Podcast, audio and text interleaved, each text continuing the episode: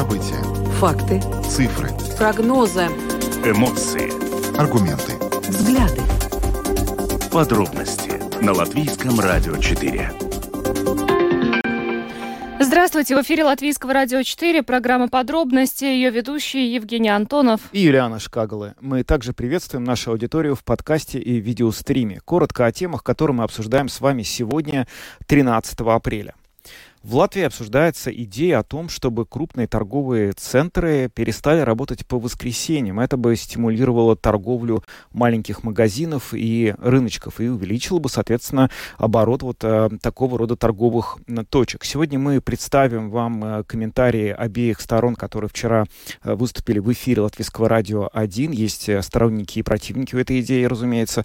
Но затем хотели бы узнать вашу точку зрения. Мы проведем опрос. Следует ли запретить крупным торговым центрам работать в выходные и праздничные дни. Пожалуйста, звоните нам по телефону 67227-440 или пишите прямо сейчас на WhatsApp 2804-0424. Накануне со ссылкой на Управление по делам гражданства и миграции мы сообщали, что не сдавших экзамен граждан России могут начать выдворять из Латвии уже в конце года, со 2 декабря. А сегодня а, гостем программы «Домская площадь» стал председатель комиссии Сейма по гражданству, миграции и сплочению общества Ингмар Слидока, где еще раз а, попросил всех и э, сказал, что по-человеческих всех просят граждан России, которым относятся эти условия, предпринимать какие-то шаги э, навстречу государству. Но э, мы еще раз представим вашему вниманию этот комментарий э, для того, чтобы э, все-таки ну, донести эту информацию э, для как можно большего э, круга лиц, э, которые как раз попадают под эту э, категорию, для того, чтобы в будущем э, не возникло э, проблемы каких-то неприятных э, сюрпризов. Вступил в силу приговор Виземского окружного суда, который согласился удовлетворить иск о прекращении деятельности религиозной организации «Первая евангелическая Иисусова община». Там произошла трагедия. В марте 2019 года одна из прихожанок и ее новорожденный младенец погибли во время родов по той причине, что из-за религиозных э, соображений им просто не оказали медицинскую помощь. И сегодня мы со специалистом э, в теологии, в различных религиозных вопросах обсуждаем как получилось так, что часть религиозных общин, грубо говоря, вышла за скобки э, общества, и она не принимает даже медицинскую помощь, насколько это нормально, и что мы можем с этим сделать? Видеотрансляцию программы «Подробности» смотрите на домашней странице Латвийского радио 4, LR4 ЛВ, на платформе РусЛСМ ЛВ, а также в Фейсбуке, на странице Латвийского радио 4 и на странице платформы РусЛСМ. Слушайте записи выпусков программы «Подробности» на крупнейших подкаст-платформах. Наши новости и программы можно слушать теперь также в бесплатном мобильном приложении «Латвия с радио». Оно доступно в App Store, а также в Google Play. Ну а далее обо всем по порядку. Самые актуальные темы дня. Подробности. Это программа «Подробности» на Латвийском радио 4. Мы начинаем с темы возможных ограничений на работу крупных торговых центров. В Министерстве земледелия продолжается работа над законопроектом, который предполагает э, введение запрета на работу подобных крупных торговых центров э, по воскресеньям. Об этом э, сообщил министр земледелия. Но здесь важно напомнить, почему вообще такая дискуссия началась. Некоторое время назад мы в программе «Подробности» обсуждали ситуацию, с которой столкнулась молочная отрасль, когда цены закупочные на молоко были достаточно низкими, а вот цены на конечные конечный товар на молочные продукты в магазинах были высокими. И вот тогда э, министр земледелия Дидис Шмидц э, в программе э, на Латвийском радио 4 «Домская площадь» сказал, что есть вариант, как эту проблему молочной отрасли можно решить. И, по его мнению, ситуацию изменило бы ограничение времени работы супермаркетов. То есть как, как связаны цены на молоко и на другие продукты питания со временем работы магазинов магазинов. Вот он объяснил, я сейчас процитирую. «Э, сейчас на нашем рынке доминируют две крупные торговые сети – Максима и Риме, которой активно добавляется еще одна – Lidl. На таком маленьком рынке, как Латвия, э, им даже не нужно сговариваться, они просто доминируют. И там, где открывается супермаркет, закрывается пять маленьких магазинов. И э, с введением ограничений на время работы крупных торговых центров автоматически появляются небольшие торговцы. Конечно, в таком маленьком магазинчике молоко не будет стоить дешевле. Но после того, как рядом с супермаркетами станут появляться малые конкуренты, Крупные торговцы, чтобы сохранить своих клиентов, будут вынуждены снизить цены на те же молочные продукты и держать их на более низком уровне, ниже, чем у конкурентов. Это э, тогда, э, когда вот мы говорили о проблемах молочной отрасли, такой аргумент приводил Дидис Шмидц. Но ситуация в молочной отрасли стабилизировалась, но при этом э, дискуссия о том, э, чтобы э, запретить э, торговым центрам работать по выходным и, и в праздничные дни, она все равно продолжается. И вот вчера продолжилась в программе «Крустпункт» на Латвийском радио 1. Да, там состоялась дискуссия, в ходе которой, собственно, были представлены все эти точки зрения. Были представители ведомств, сам Дидис Шмидц там был, который рассказывал, с чем с точки зрения его, в общем, преимущества того, чтобы запретить крупным торговым центрам работать по выходным и праздничным дням. Ну и были представители а, тех, кто, собственно говоря, ведомств и а, торговых организаций, которые считали, что эта мера чрезмерна. И вот мы предлагаем вам послушать, что по этому поводу сказал сам министр земледелия. Es par to esmu runājis, un arī dažādas инициативы ir bijušas nevalstiskā, nevalstiskā секторā, kad es biju. Я об этом говорил и подавал различные инициативы уже давно, когда работал в негосударственном секторе. Тогда инициаторами этого движения были малые латвийские производители. Целый ряд производителей, их было около 30. Они уже тогда говорили, что не могут попасть в продовольственные магазины крупных торговых центров. И уже тогда, лет 15 назад, мы анализировали ситуацию в других странах. Сейчас акцент делается на закрытии торговых центров. Я бы переформулировал это иначе это диверсификация сектора торговли, дать место маленьким торговцам, рыночкам, маленьким магазинам, которые когда-то были в Риге и в целом в Латвии. 20 лет назад я учился, а затем работал во Франции, и я видел, как это там устроено. По воскресеньям там крупные торговые центры вообще не работали, а по субботам до определенного времени, мне кажется, до 4 или 6 вечера, а в рабочие дни до 8 вечера. Почему Париж выглядит как Париж? Потому что там много маленьких магазинчиков, один за другим. И у них есть места, помещения и время, которое отведено именно для них. И это вопрос не только экономики и защиты малых торговцев. Это еще социальный вопрос. Если у нас на Пасху, в воскресенье Риме работает до 11 вечера, и продавцы сидят на кассах в это время – Nu, на мой взгляд, это неправильно. Rīmī strādā līdz 11. vakarā, Lieldienu svētdienā. Un tie kasieri, nu, kā saka, sēž tur. Man liekas, tas ir, tas ir kaut kāds neprāts jau. Ja? Это был Дедзит Шмидц, министр земледелия, который накануне в эфире программы Латвийского радио 4 Крузпункта обосновал свою позицию о том, что следует ограничить время работы торговых, крупных торговых центров по выходным. Ну, Министерство экономики э, скептически оценивает эту идею. Э, представитель Минэкономики Дедис Бруклейдис в той же программе на ЛР1 э, сказал, э, что э, такое решение неизвестно, как может повлиять на экономику в целом, а, поскольку в этой инициативе отсутствует оценка, анализ того, как это вообще может повлиять. Но э, он тоже э, обращает внимание на опыт Европы. Вот Диди Шмидц э, приводил в пример Францию. Представитель Минэкономики сказал, что крупные страны, в которых до сих пор были введены подобные, подобные ограничения на работу торговых центров в выходные праздничные дни, постепенно от них отходят. И также Европейский Союз рекомендовал постепенно отказаться от ограничений на рабочее время. А, и а, среди причин а, их несколько. Это поведение привычки потребителей, рабочая сила, налоговые поступления и тому подобное. Также он отметил, что в Литве, где проводилось, оказывается, исследование на тему о возможных ограничениях выводы в основном негативные. Ну и также вот э, то, о чем говорил Дидис Шмидт, что таким образом можно было бы вернуть э, маленькие магазинчики в центр города, где в последнее время их стало мало. Но вот мэр Риги Мартин Штатис, который тоже присутствовал на этой дискуссии, он сказал, что это не панацея, и э, в целом он поддерживает этот план, но не считает, что закрытие торговых центров по воскресеньям обязательно будет способствовать процветанию центра города. Да, тема довольно остро дискуссионная, но в, в этой встрече принимал участие также член правления торгового центра «Спицы» Ивета Приедита, который высказал свою позицию по этому вопросу. Spica droši vien ir par atvērtu tirgus ситуацию. Торговый центр Спица за открытый рынок и за то, чтобы клиент решал, как быть. Посещаемость торговых центров, в том числе Спица, в выходные дни увеличивается примерно на 30-40% по сравнению с будними днями. В Спице может быть не так много развлечений, как в других торговых центрах, где зоны развлечений на тысячах квадратных метров, куда приходят семьи с детьми и проводят там по 3, 4 и 5 часов.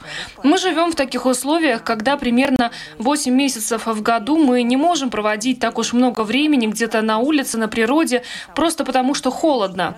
Впрочем, пандемия и энергетический кризис внесли свои коррективы. Все торговые центры сократили часы работы. Мы обсуждали, что, возможно, следует вернуться к первоначальному графику работы, но нет. Мы видим, что людям это нравится. Мы говорили со своими арендаторами, они признают, что вначале казалось, что нужно работать дольше, чтобы заработать больше денег. Но сейчас стало понятно, что за то время, пока открыт торговый центр, можно заработать достаточно много. И да, я за то, что мы должны просто следить за ситуацией. Bet tagad saprotu, ka tajās stundās, kas, kad centrs ir atvērts, var nopelnīt pietiekami daudz. Un, jā, es esmu par to, ka mēs sekojam līdzi. Ну, в общем, очень разные мнения э, на тему, следует ли ограничивать э, рабочее время торговых центров в выходные и праздничные дни. Э, нам уже начинают э, писать э, наши слушатели на эту тему, поэтому э, я думаю, что мы можем начать опрос. Да.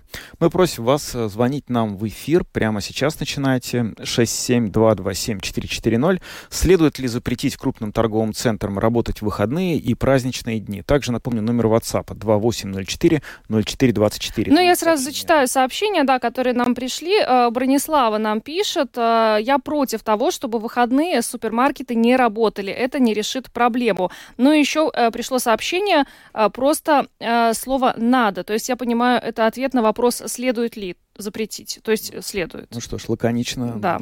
Узнаем теперь, что говорят наши слушатели. Здравствуйте. А, добрый день. Добрый.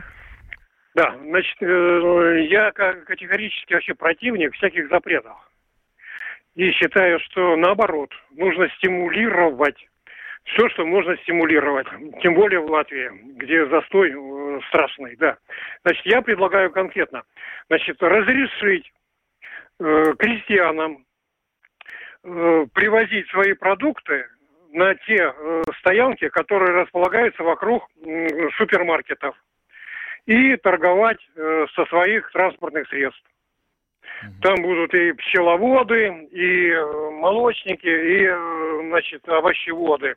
И это приблизит продукцию сельского хозяйства к потребителям. Да, спасибо. А потребитель... Спасибо за предложение, понятно. Кстати, э, в некоторых э, местах так и происходит. Вот я неоднократно просто наблюдала, что крестьяне приезжают э, к торговым центрам и продают там свою продукцию. Ну, наверное, имея на то специальное разрешение, конечно же. Да, вот это вот начинаются всякие нюансы на тему разрешения, что это будут за места, а это вот места, которые не займут около торговых центров, это будет часть парковки, тогда получается, что кто-то до этой парковки не доедет. Ну, в общем, идея интересная, мы услышали. Давайте еще послушаем. Здравствуйте.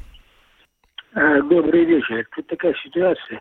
Это маленький магазинчик, это хорошо.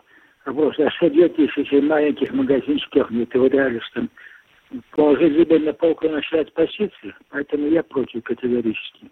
Пускай работают и маленькие магазинчики, и большие магазинчики. А потребитель должен сам выбрать, куда ему ближе пойти, где цены Где товаров ну, выбор побольше.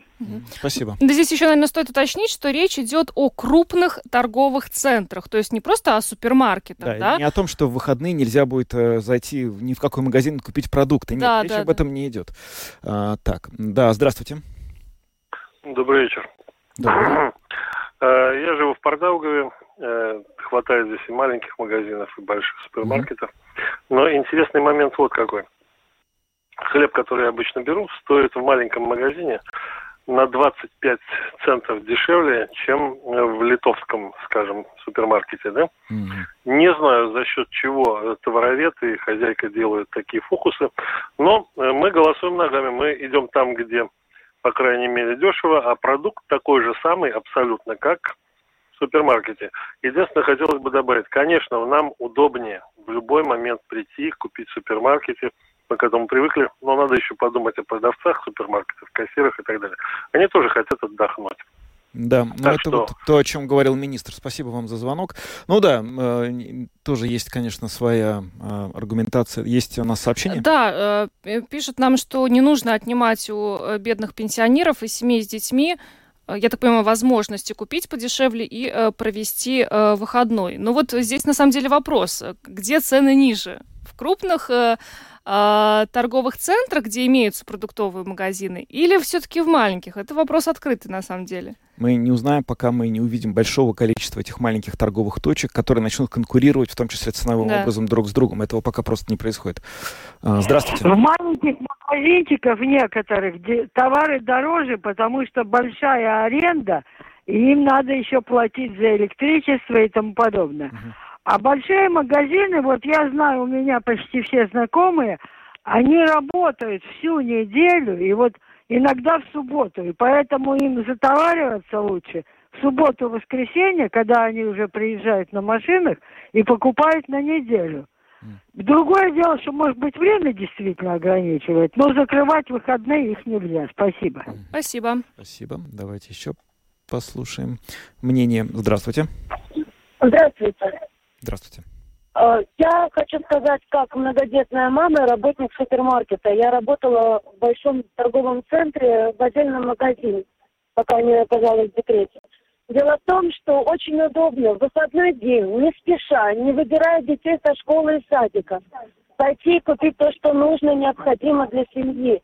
Старшему ребенку, скажем, обувь, среднему ребенку куртку или еще бегая по рынкам, по магазинам в разных местах, а все в одном месте. Это первое. Второе. Как работник супермаркета могу сказать, э, у нас плавающий график. Мы не работаем 24 на 7, 8 дней в неделю. Большинство работают по графику, когда у тебя есть и свободные дни в рабочие дни, и выходные. Ты можешь планировать свой день.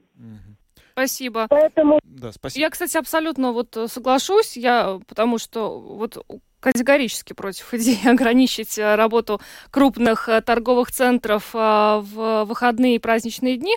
Ну, просто потому что если тебе нужны какие-то товары, непродовольственные товары, ну, э, у меня зачастую нет э, сил и желания после работы отправляться в крупный торговый центр, который находится не в центре города, да, в основном все-таки.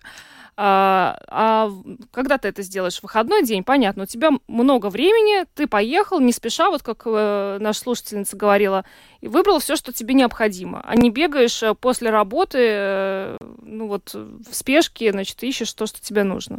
Но есть же суббота. Никто не говорит о том, чтобы оба выходных дня были закрыты. Я понимаю вот эту логику и то, что вот сейчас ты говоришь, и то, что наша уважаемая слушательница сказала, когда нам сейчас позвонила.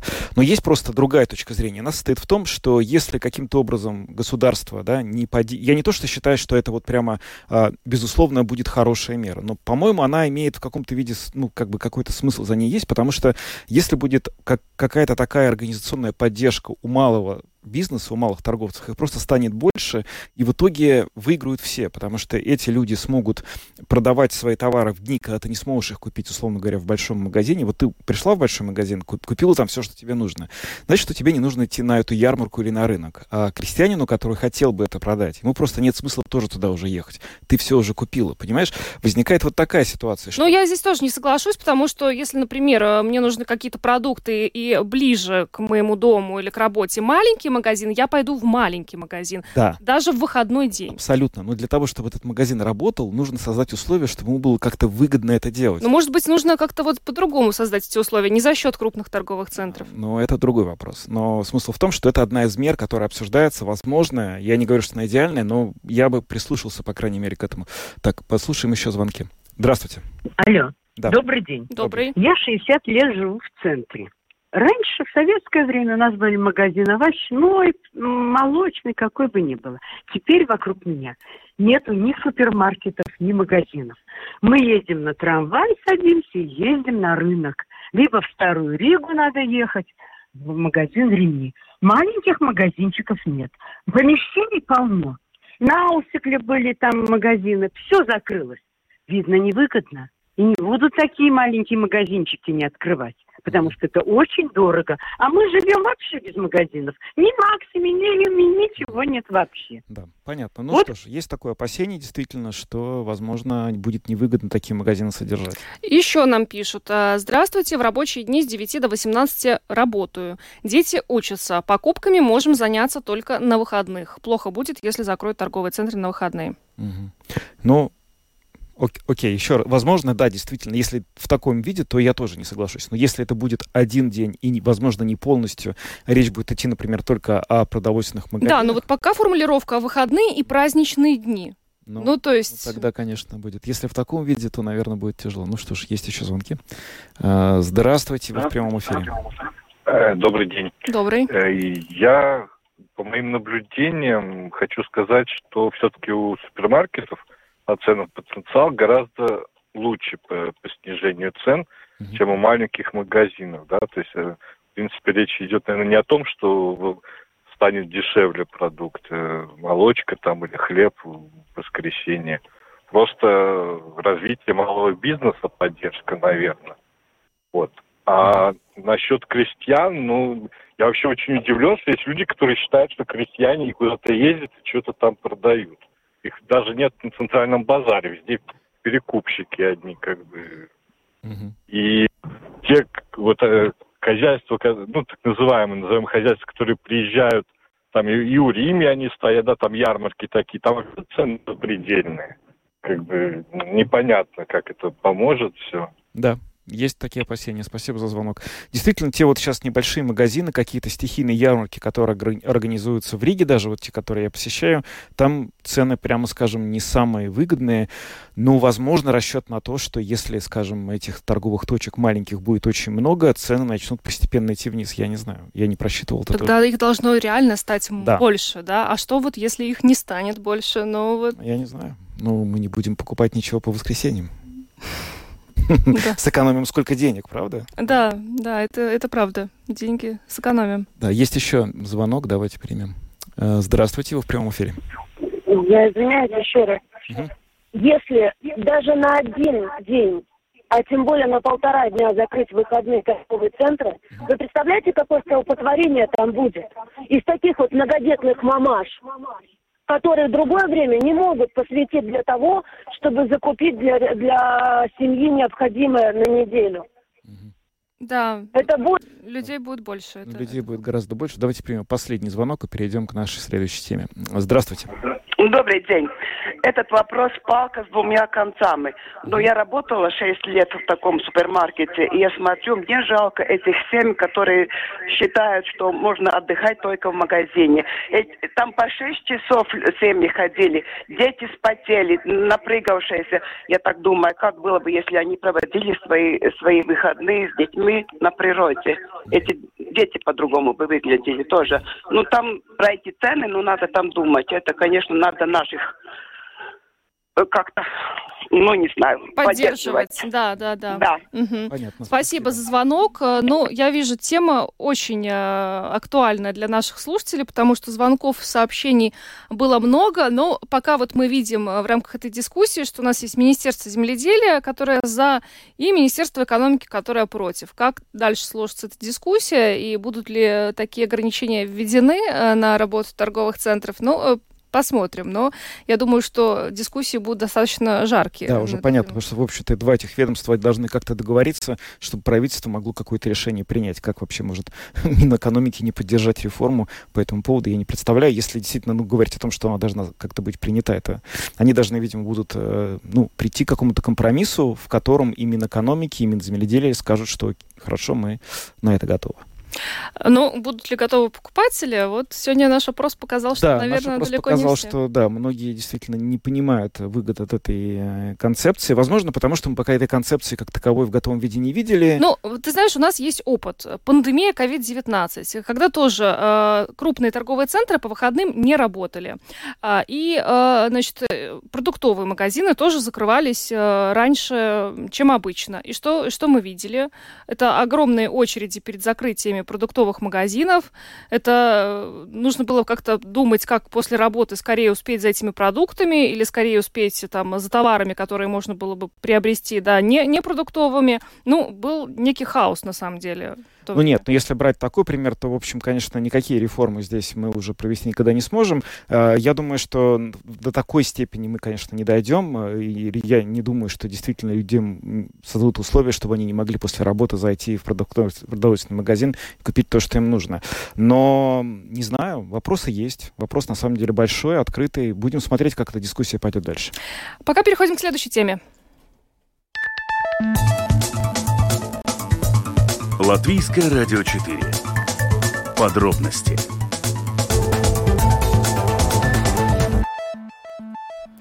Ну что ж, продолжаем тему с э, экзаменами э, для граждан России. Э, напомню, что вчера уже сообщали по словам представителей Управления по делам гражданства и миграции, граждане России это бывшие не граждане Латвии или граждане Латвии, которые до 1 сентября не начнут процесс сдачи экзамена по госязыку, должны будут покинуть страну до 2 декабря. И сегодня в программе «Домская площадь» в эфире был эм, гость по телефону Ингмар Слидека, председатель комиссии Сейма по гражданству, миграции и сплочению общества, а, которого наши коллеги попросили прокомментировать вот эти вот последние развития, связанные с новыми поправками в закон, которые предусматривают определенные послабления для тех, кто должен сдать этот экзамен. И господин Лидок в очередной раз, надо сказать, довольно четко прояснил, какое количество людей а, должны э, под эту процедуру подпасть и выразил надежду на то, что все-таки все те, кто должен это сделать, по крайней мере, начнут движение по направлению к сдаче этого экзамена, потому что с его точки зрения даже сам факт того, что человек пришел и задекларировал свое желание, что он готов начать сдавать госязык, это уже очень большой шаг в сторону того, что никакие другие действия против него не будут проведены. Давайте послушаем, что он сказал. Но последние вот эти изменения в законе об иммиграции, они, э, они предусматривают, что с 1 июня э, можно уже подавать заявку опять-таки на сдачу экзамена, которая будет происходить э, в августе. Я предполагаю, ну чисто по-человечески, что многие люди думают, что это все несерьезно, ну и потому вот не подали вот это заявление на Э, сдачу экзамена э, в марте, да. Ну и сейчас будет, скажем так, э, ожидается эта вторая волна, которая, я, которая, я так очень надеюсь, будет удачнее, и там будет э, эта цифра людей, которые хотят сдавать экзамен и желают этого, ну, увеличится очень-очень-очень э, быстро. На ваш взгляд, а все ли сделано для того, чтобы донести информацию об этом экзамене, языковом тесте, проверке, кто как это называет, до тех, э, кого касается это требование? Потому что, читая соцсети, порой складывается впечатление, что далеко не все об этом знают, особенно когда речь идет о пожилых людям, людях, которые на вы с интернетом. По этой причине, наверняка вы тоже помните, в свое время в Латвии приходилось продлевать срок действия советских паспортов в 90-х годах и срок обмена их э, на паспорта неграждан. В этом случае тоже продлены вот эти сроки, да, но э, с последними изменениями в законе миграции. И э, я абсолютно согласен, что не все знают. И э, я в данный момент не в курсе, но я очень надеюсь, что ПМЛП выполняет свои обещания высылать всем всем э, людям, э, всем гражданам России, на которых относятся вот эти, ну, это, этот пункт э, закона об мигра... иммиграции, да, э, ну, донести вот эту информацию в виде письма. Ну, это просто предусматривается э, в бюджете этого года. Бюджет мы приняли очень поздно, и потому просто у ПМЛП не было, не было э, средств. Ну и я так предполагаю, если уже выслали, то выслали, если не выслали, то это уже на днях будет сделано, и все э, граждане России э, будут оповещены о, ну, создавшейся ситуации. Ну, наверное, с одним условием, если они указали корректный адрес своего пребывания в Латвийской Республике. Потому что в противном случае такое письмо просто уйдет обратно. Ну, я думаю, что это, это ну, уже не проблема государства, там, бегать за каждым человеком, да, и, искать, где он там, угу. ну, нашел место жительства неофициальное, но я предполагаю, что все-таки условия, условия получения постоянного вида на жительства ну, предусматривает указание ну, доступного точного места жительства. Да. Несомненно. Месяц назад министр внутренних дел Марис Кучинскис в интервью нашей программе сказал, что ему не хочется думать, что дело дойдет до высылки, депортации, кто как это называет.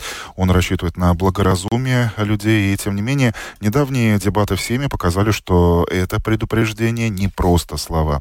У вас есть уверенность, как у политика, что у МВП, у ДГМ и пограничной службы есть не только план А, но, может может быть, и план Б на этот случай? Э, во-первых, я чисто по-человечески, чисто по-человечески прошу всех э, граждан России, на которых относятся вот это, эти условия, да, все-таки предпринимать э, хоть какой-то шаг навстречу государству латвийскому. Да. То есть э, сейчас условия такие, что в этом же самом июне ну, человек может э, объявить желание там, сдать этот экзамен. Может быть, он не сдаст этот экзамен, да, но этот человек узнает, э, чего он не знает, узнает, чего он знает. Но он э, сможет подготовиться, ну, повторном, повторной сдаче. Это тоже, опять-таки, изменение э, в этих условиях, да, что предусматривается и повторная сдача экзамена. Да. Э, сейчас я уверен, что будет, э, будет э, поощрены э, ну, какие-то шаги человека в сторону государства. Да, то есть попытка сдать экзамен, попытка там подготовить документы и так далее. Но в этих последних изменениях закона об иммиграции там предусматривается, что человек не теряет свой статус в Латвии, пока идет ну, суд какие-то судебные, судебный процесс. Да. То есть человек может э, оспорить э, полученный, ну, скажем так, э, приказ об э, покидании Латвии. Да. Но э, и в конце-то концов, э, там в Конституционном суде там достаточно много эм, э, процессов уже нач, начато, да, и я уверен, что государство не начнет такие радикальные какие-то шаги э, до получения э, окончательного решения Конституционального суда. Я повторяю, моя просьба всем людям, на которых относится вот этот э, пункт э, закона об иммиграции, делать хоть какой-то шаг, ну, объявить свое желание быть зако- законопослушным э, ну, жителем Латвии. И я почти уверен, что в таком случае никого не будем выгонять, никого не будем выселять, и, ну, более-менее все будет в порядке. Я не могу отвечать за закон, который принят в предыдущем э, сайме, да, и мое, моя комиссия, э, ну, была первая, которая начала вот эту инициативу, что надо пересматривать, надо, надо реально осудить, вот, э, ну, э, реально рассматривать ситуацию, которая создалась, да. Это я, я лично считаю, что это была 24 сентября, это была ошибка, но э, закон есть закон, и мы должны все-таки соблюдать закон. Ингмар Лидока, председатель комиссии Сейма по гражданству, миграции и сплочению общества, был сегодня в эфире программы «Домская площадь». Вот буквально только что, пока господин Лидока вот говорил, мы поставили этот комментарий, пришло сообщение нам на телефон, э, на WhatsApp. Если человек понимает, что вообще не сдаст экзамен, как быть? Лидока по этому поводу вполне внятно сказал подать документы на экзамен. Нужно сделать какой-то шаг в сторону того, что вы показываете государству, что вы заинтересованы в том, чтобы этот экзамен сдать. И если вы вдруг прослушали, переслушайте в нашем архиве еще раз внимательно то, что господин Лидока сказал, очень много способов и законодательно, юридически потом защитить свои права, если вы подали эту заявку на этот экзамен, даже если вам не удалось его сдать с первого раза. Там масса способов, и вчера мы это в программе говорили, переслушайте наш эфир и сегодня, но главное пойти и написать заявление о том, что вы считаете необходимым этот экзамен сдать. Вот, собственно говоря, такая... Ни в коем случае не игнорировать да. этот экзамен, потому что таким образом вы навредите себе. Ну, а мы идем дальше. Самые важные темы дня. Подробности. Продолжаем программу подробности и поговорим о том, что э, вступил в силу приговор э, Видземского окружного суда, который э, согласился удовлетворить иск о прекращении деятельности религиозной организации Первая Евангелическая Иисусова община. В чем, собственно, дело? Еще э, в 2020 году тогдашний генпрокурор Эрик Калмейерс э, подал иск о закрытии этой общины э, после того, как в 2019 году одна из прихожанок этой общины умерла э, во время родов. То есть э, ей не позволили воспользоваться услугами врача, э, поскольку ну, вот правила этой общины не подразумевают э, использование медицинских услуг. И э, женщина э, рожала сама, в итоге умерла и она, и ее новорожденный ребенок. Среди обвиняемых, в частности, члены ее семьи, и, и муж, и отец. Ну, в общем, история, конечно, ужасная, но вот мы сегодня решили обсудить этот аспект в нашей программе. Да, у нас с нами на видеосвязи Никита Андреев, научный ассистент факультета теологии Латвийского университета. Никита, здравствуйте. И Добрый день. сразу к вам вопрос. Вот мы сегодня перед э, этой программой с Юлианой обсуждали, а каков вообще юридический статус вот этих всех религиозных организаций? Как правильно их называть? Это секты, это какие-то течения, вот эти вот э, не считающиеся классическими религиозными направлениями. Как правильно к ним относиться и какой вообще юридический статус с точки зрения закона в Латвии они имеют? Ну, если вы спрашиваете именно про юридический статус, то здесь все просто. Действительно, религиозные организации, весь вот этот вот процесс, который закончился, он именно об этом был, то есть о том, что эту общину лишили юридического статуса религиозной организации.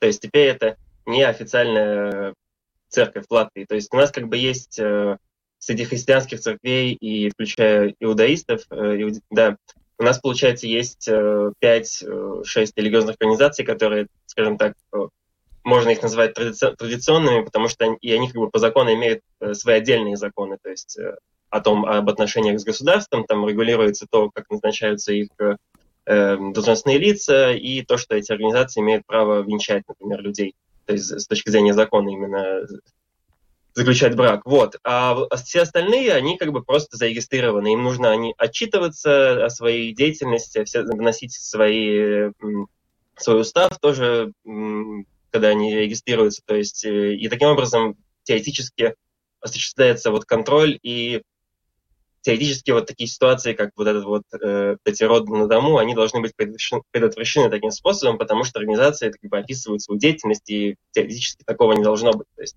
э, проверяется вот э, их соответствие Конституции и правам человека, то есть вот.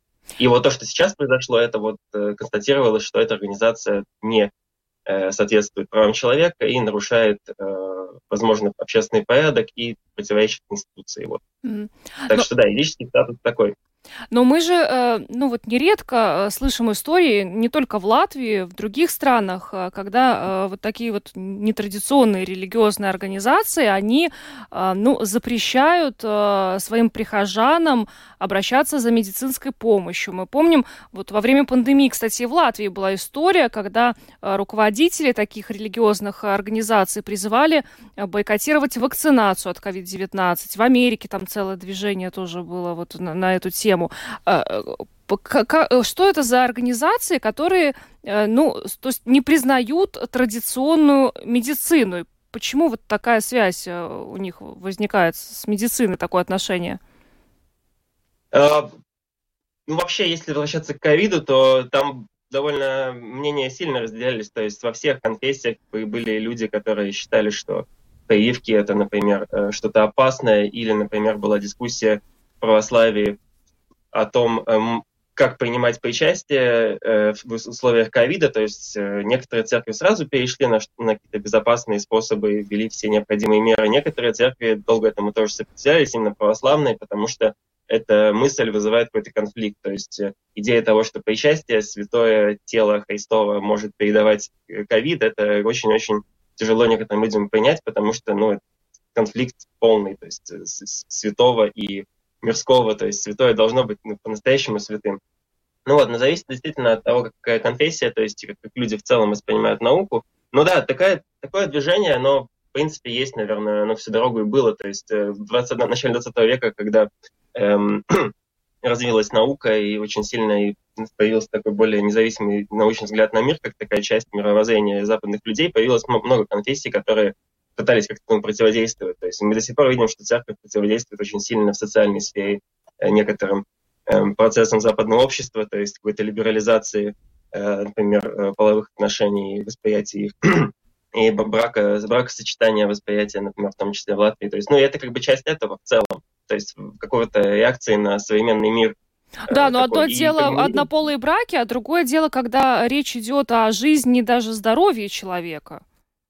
Ну, конечно, да, это, но я думаю, что это можно в целом как-то в одну категорию э, записать, то есть это отношение церкви с миром, отношение э, религиозного и мирского, то есть у кого у чего бесконечный как бы авторитет самый главный, конечно же у Бога, конечно же у церкви, вот. И и самое главное то, что конечно западное общество большинство церквей уже таким э, резким отрицанием науки не занимается, это в целом научное мировоззрение, оно, как, оно стало не то чтобы каким-то особенным, а нормальным для большинства людей, и церковь — это часть мира. Но да, все-таки такие, такие общины — это какая-то такая радикальная э, что-то и необычное. Но не будем забывать про то, что в Америке, например, есть такая чудесная конфессия протестантская, как Амиши, которая вообще пытаются жить, как будто они живут э, в конце 18-го, начале 19 веков, то есть э, и там они тоже вполне себе живут без какой-то очень такой базовой медицины, без базовых технологий, которые мы используем, которые, очевидно, нужны для поддержания жизни. Вот э, тоже это, это как бы радикальное такое отрицание э, современности в целом. То есть, и, ну, очевидно, что людей, которых такое привлекает, именно это и привлекает. То есть они попадают в церковь, которая скажет им что-то такое, что действительно отличается от мира. То есть вот э, не нужно тебе, не нужна тебе медицина, не нужна тебе прививка, вот э, потому что вот истину всегда, ну да, мир всегда пытается заглушить правду. Ну, такой, такую риторику мы уже видели в целом вот у всех, кто даже не церковных, а у тех, кто отрицали ковид, э, вот, то, что правительство все скрывает, э, нам врут. Ну, очень похожая, мне кажется, mm. тема. Это вот на, на самом деле сейчас мне напомнило историю, как раз заговорили про ковид и про отношение к нему. В Южной Корее долгое время, когда началась пандемия, удавалось сдерживать, э, собственно, распространение до тех пор, пока не появился так называемый суперраспространитель. Помните, было такое слово, человек, который перезаражал больше всех. И это был человек, который был представителем одной из религиозных общин, и он, собственно, как раз считал, что поскольку он э, верит в Бога, он никаким образом не может передать ковид. В итоге он заразил там просто несколько сотен человек, и там огромная вспышка эпидемии. Вы знаете, но ну, на самом деле вот хотелось бы применительно к нашему случаю понять, ведь э, в те, во все времена, даже когда в старину э, были какие-то знахари, лекари, целители, которые помогали какими-то травами, манипуляциями, как бы то ни было, всегда такие профессии или ну, так, такого рода люди существовали. Почему же оказывается, что сейчас уже в 21 веке люди, которые, по идее, ну, гораздо более просвещенные, отказываются даже от базовых каких-то основ такой помощи медицинской и делают все сами? Какая здесь логика за этим стоит? Ну, до конца психологию людей, которые участвуют в подобных религиозных организациях, которые действительно стоит называть сектами, не в плане того, что их учение как-то в корне э, неправильно, даже или что секта это что-то необходимо злое, но в данном случае суть в том, что они очень сильно противопоставляют себя миру. То есть, и как бы мы видим, что таких людей действительно меньшинство, и какое-то определенное меньшинство в нашем обществе, э, судя по всему, психологически находится в таком состоянии, что готово вот принять подобное учение. То есть, и это что-то абсолютно абсурдное, иррациональное. Все же мы ходили в школу и должны какие-то базовые вещи понимать об этом. Вот. Ну, да, это радикальная такая сектантство, радикальная экстремистская такая организация, которая ничего не взрывает, и слава богу, но по сути, действительно, я согласен с заключением э, суда, да, что и заключением изначально прокурора, что это противоречит Конституции и э, действительно угрожает общественному порядку, может быть, не в глобальном смысле, но вот именно той его части, которая в эту церковь входит, она действительно угрожает. Как, как видимо, как из этой ситуации жизни угрожает. А как вы считаете, много таких вот вообще религиозных организаций, которые, ну вот, э, занимаются чем-то подобным, чем занималась вот эта вот первая евангелическая Иисусова община? Вы думаете, в Латвии или в целом? А, ну, и в Латвии, и вообще в целом. Они, ну, до сих пор популярны, вот такие вот организации? Я думаю, да, и вы изначально тоже упомянули про Америку. Я думаю, что вполне себе точно есть закрытые общины, которые живут как могут, и все же действительно контроль государства над религиозными организациями, что у нас, что в Америке, например, в США, не настолько жесткий, то есть действительно и там еще и больше гораздо свободного места, так сказать, где можно спрятаться или просто жить. То есть и есть же ну, целое движение людей, которые, например, считают, что это тоже параллельная тема, но вот детей не нужно отправлять в школы, потому что в школах там тоже чему-то учат, это так называемый хомскулинг американский. Вот, э, вполне себе нормальное движение. Я думаю, что вполне себе много и тех, кто от медицины какой-то базовой отказывается на тех же основаниях. Просто вопрос в том, ну да, э, в данном случае это какой-то совсем радикальный случай, потому что вы тоже упоминали, что может быть там могут быть использованы условия услуги повитухи, то есть э, провести род на дому в каком-то цивилизованном виде, так что действительно люди могут выжить, это тоже вполне возможно. И вполне себе возможно, что эти организации, они просто какими-то менее радикальными методами это делают. То есть они не верят в медицине, они не верят большим этим фармакологическим компаниям, которые хотят их отравить, но они верят в то, что вот на дому какая-нибудь прихожанка другая, которая повитуха, вот с благословением Господним все сделает правильно. Есть э, опции у государства с этим что-то сделать? Э, ну, поскольку мы все понимаем, что, в принципе, такая психология, но она, как сказать, очень отсталая, она вообще не соответствует реальности, и просто это прямой путь к тому, что здоровье и женщины, и ребенка в данном случае просто оказывается под угрозой, просто не выжили ни, ни та, ни другой. Может быть, как-то есть возможность это более строго регулировать, и если нет ее сейчас, то можно ли что-то сделать для того, чтобы она возникла? Я думаю, что более строго регулировать это действительно сейчас невозможно, просто потому что ну, вы же понимаете, процесс проходит формально, то есть нужно подать документы, зарегистрироваться. И вот мне вот стало интересно, когда я об этом думал, что будет, если члены этой общины, которые сейчас э, запретили, как, сложно ли им будет, например, зарегистрировать новую организацию? И будут ли они это делать? Может, они будут собираться дома без регистрации, ну, что вполне себе возможно. Ну вот, и, ну, я думаю, что контролировать сейчас довольно сложно, просто потому что подаются документы, делают какие-то заявления, и дальше государство, ну, как бы не имеет прямого контроля. То есть им нужно снова и снова подавать свои данные, перерегистрироваться, все это делать, но как бы проконтролировать, что именно происходит на богослужениях, невозможно. Поэтому, ну да, остается только вот такими способами это делать, то есть э, пристально следить и, наверное, как-то, ну, я бы был, был бы рад, если бы теологов как-то за, за этими вопросами э, затруднили или дали бы нам возможность что-то пооценивать, как-то по предсказывать, какие организации могут что говорить. Ну, я думаю, что только так. То есть нужно просто какое-то более внимательное отношение. То есть ситуации, в которых что-то подобное происходит, или есть риск чего-то подобного, действительно сразу реагировать и не допускать подобных э, дальше случаев. То есть, ну и проблема еще в том, что на каком месте мы считаем, что он происходит что-то радикальное. То есть, ну да, вот сейчас это случай, когда что-то уже зашло, очевидно, слишком далеко, но понятно, да, это было не то, что нужно, это нужно было приостановить. Но, допустим, есть просто религиозные организации, которые очень резко высказывают по поводу современного общества, по поводу того же ковида. Вы помните, опять же, возвращаясь к этой теме, э, вот э, э, религиозные организации, которые несколько раз вызывали э, на себя внимание э, органов за то, что они проводили богослужение во время ковида. Проводили и проводили и продолжали проводить. Ну вот, это было слишком или нет? Э, это свидетельствует о том, что происходит какое-то жесткое отрицание безопасности общества или нет? Ну, вообще, если думать так, что это просто опасно, и опять же может случиться вот супер-супер распространитель какой-нибудь, это очень опасно.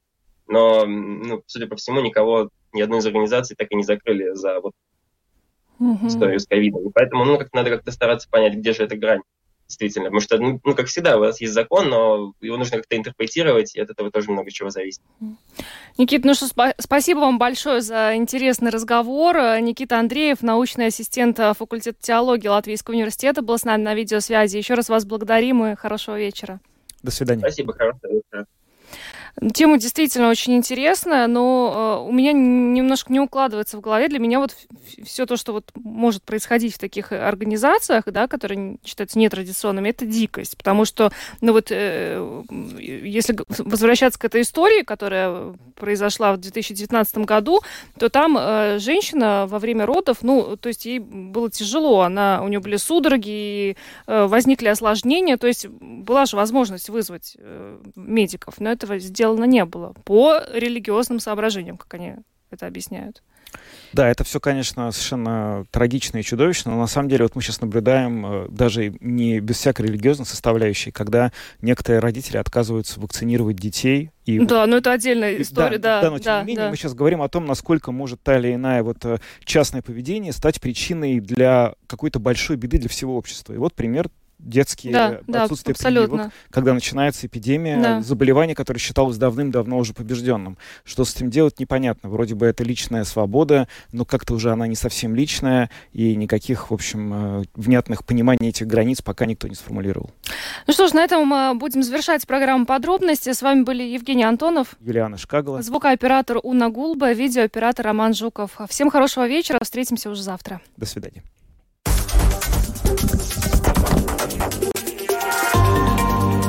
Латвийское радио 4. Подробности по будням.